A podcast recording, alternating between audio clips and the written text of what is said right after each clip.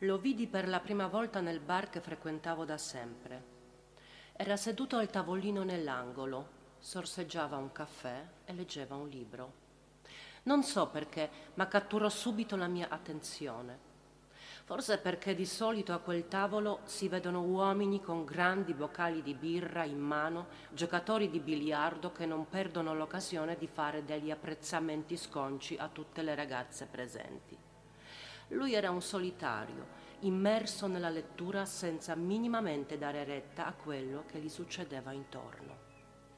Chi frequentava quel posto lo sa benissimo che alla fine è un lungo, luogo tranquillo e tutti quei maschiacci sono dei bravi ragazzi di quartiere che vogliono solo divertirsi dopo una lunga giornata di lavoro. Io vado lì da anni, conosco tutti, compresa la proprietaria che è anche una mia cara amica. Quella sera, appena entrai, salutai la titolare, mi sedetti al bancone e le chiesi chi fosse quell'uomo misterioso seduto nell'angolo. Mi rispose, non lo so tesoro, è la prima volta che lo vedo. Certo, ha un'aria un po' bizzarra. Mi guardò e scoppiammo in una risata maliziosa. Dopo neanche mezz'ora dal mio arrivo si alza, tirò fuori il portafoglio e lasciò soldi sul tavolo. Fece un segno con la mano verso di noi, come per salutarci, soffermandosi un attimo. Anche se da una certa distanza lo guardai negli occhi Aveva un viso bellissimo e lo sguardo magnetico. La mia amica che non aveva smesso di guardarmi mi disse Certo, niente male, mi sa che hai fatto colpo, ti sta fissando e cominciò a ridere di gusto. Poi lui se ne andò. Era sabato, rimasi al bar tutta la sera e forse mandai giù qualche bicchiere di troppo. Chiacchierai con tutti, ma a essere sincera non riuscivo a levarmi quello sguardo dalla mente. Uscì dal locale verso le due di notte e dato che mi sentivo brilla, decisi di fare due passi per prendere un po' d'aria prima di rincasare. Mi fermai davanti a una vetrina di scarpe e cominciai ad ammirare i nuovi arrivi. Adoro le scarpe. A un certo punto, nel riflesso del vetro, come per magia, apparve il suo viso. Mi girai di scatto e era davvero lui. Mi disse, hai dei bellissimi capelli. Rimasi completamente sconcertata e non riuscii a dire una parola. Lui continuò. Stai facendo una passeggiata per smaltire alcol. In quel momento avrei voluto sprofondare dalla vergogna. Ti posso fare compagnia se vuoi. È pericoloso per una donna girare sola di notte, potresti incontrare qualche malintenzionato. Continuai a stare in silenzio. Lui mi prese la mano e camminammo fino a casa mia. Ci fermammo davanti al portone. Ma come fa a sapere dove abito? mi chiesi. Mi accarezzò i capelli di nuovo, mi disse sogni d'oro e se ne andò. Rimasi qualche minuto a guardarlo allontanarsi nell'oscurità e poi entrai in casa. Pensai e ripensai tutta la notte a quello che mi era accaduto.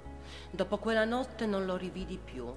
Nei giorni seguenti raccontai quella storia alla mia amica proprietaria del bar che scherzando mi disse Ma perché non gli hai lasciato il tuo numero? Era un bel tipo, si è anche comportato da un vero gentiluomo, magari poteva nascere qualcosa di bello tra di voi. Lo so che ora ti stai godendo la tua libertà, ma secondo me era l'occasione giusta per una nuova conoscenza. Pazienza, dimentichiamoci del nostro uomo misterioso, ma se dovesse ritornare qua ti assicuro che ci penso io a te. Come sempre scoppiammo in una sonora risata e finì così. Per qualche tempo pensai a lui, ma non ritornò più, così cominciai a frequentare un uomo. La storia iniziava a essere sempre più seria, fino a che un giorno davanti a tutti i nostri amici al bar mi chiese di sposarlo e io accettai. Organizzammo una grande festa di fidanzamento e decidemmo la data. Ero felice, innamorata e serena e non avrei mai potuto immaginare che le cose si sarebbero complicate e che quello che mi accadde dopo avrebbe sconvolto completamente la mia vita. Un pomeriggio, uscendo dall'atelier di abiti da sposa, soddisfatta di averne trovato finalmente uno adatto a me, decisi di andare al negozio di scarpe per completare il mio look per la cerimonia. Come sempre mi soffermai davanti alla vetrina e all'improvviso mi ritornò in mente quella sera. Ormai erano passati due anni. Sentì uno strano brivido e a un certo punto anche una presenza dietro di me. Non ci potevo credere. Lo rividi nuovamente nel riflesso della vetrina. Rimasi pietrificata e dopo pochi istanti lui mi parlò. I tuoi capelli sono ancora più belli, me li sfiorò delicatamente. Mi girai, lui mi abbracciò e ci abbandonammo in un bacio lungo e appassionato. Mentre lo baciavo tremavo tutta, pensavo cosa sto facendo, ma in realtà il mio desiderio era che quel bacio non finisse mai. Questa volta però riuscì a parlargli. Io sono fidanzata e a breve mi sposo. Non rispose nulla, assolutamente niente mi strinse forte la mano e iniziammo a camminare. Ero completamente sbalordita. Arrivati davanti a un palazzo dall'aspetto malandato, mi disse: Prima di fare il grande passo ti porto a casa mia a bere un bicchiere di vino e poi andrai via se lo desideri. Acconsentì, sempre pensando che stavo facendo la cosa sbagliata ma con lui davanti ai miei occhi non riuscivo a ragionare lucidamente. Entrammo a casa sua, stappò una bottiglia di vino e lo bevemmo fino all'ultima goccia. Facemmo l'amore per tutta la notte. Non so spiegare a parole l'intensità della passione con la quale ci siamo amati. Nonostante i tremendi sensi di colpa, il giorno dopo tornai da lui e poi di nuovo ancora e ancora. Dopo una settimana di passione, lui mi svelò un suo segreto terrificante. All'inizio non volevo crederci, una doccia gelata, una notizia che mi sconvolse a tal punto che non riuscì né a pensare e neanche a muovermi. Mentre mi toccava i capelli, era la sua passione e a me non dispiaceva per niente, mi disse ho ucciso 15 donne. Le ho strangolate mentre gli accarezzavo i capelli. Un corpo senza vita è molto eccitante, sai. Avevo il controllo assoluto su di loro, quindi potevo realizzare tutte le mie fantasie sessuali. Ancora ora, mentre te lo racconto, la mia eccitazione cresce. Tutto ciò però è cambiato da quando ti ho vista la prima volta. Tu sei diversa. Appena ho toccato i tuoi capelli, ho capito che tu avresti potuto regalarmi delle emozioni uniche anche da viva. Ecco perché non ti ho uccisa ed ecco perché sono tornato da te. Se ti avessi ammazzato non avrei mai provato quelle sensazioni forti che mi dai quando facciamo l'amore. Sei una creatura unica.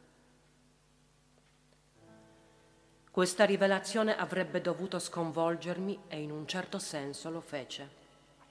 Ma lui ormai era diventato la mia droga e mentre parlava di tutte queste cose macabre, la mia voglia di lui cresceva sempre di più.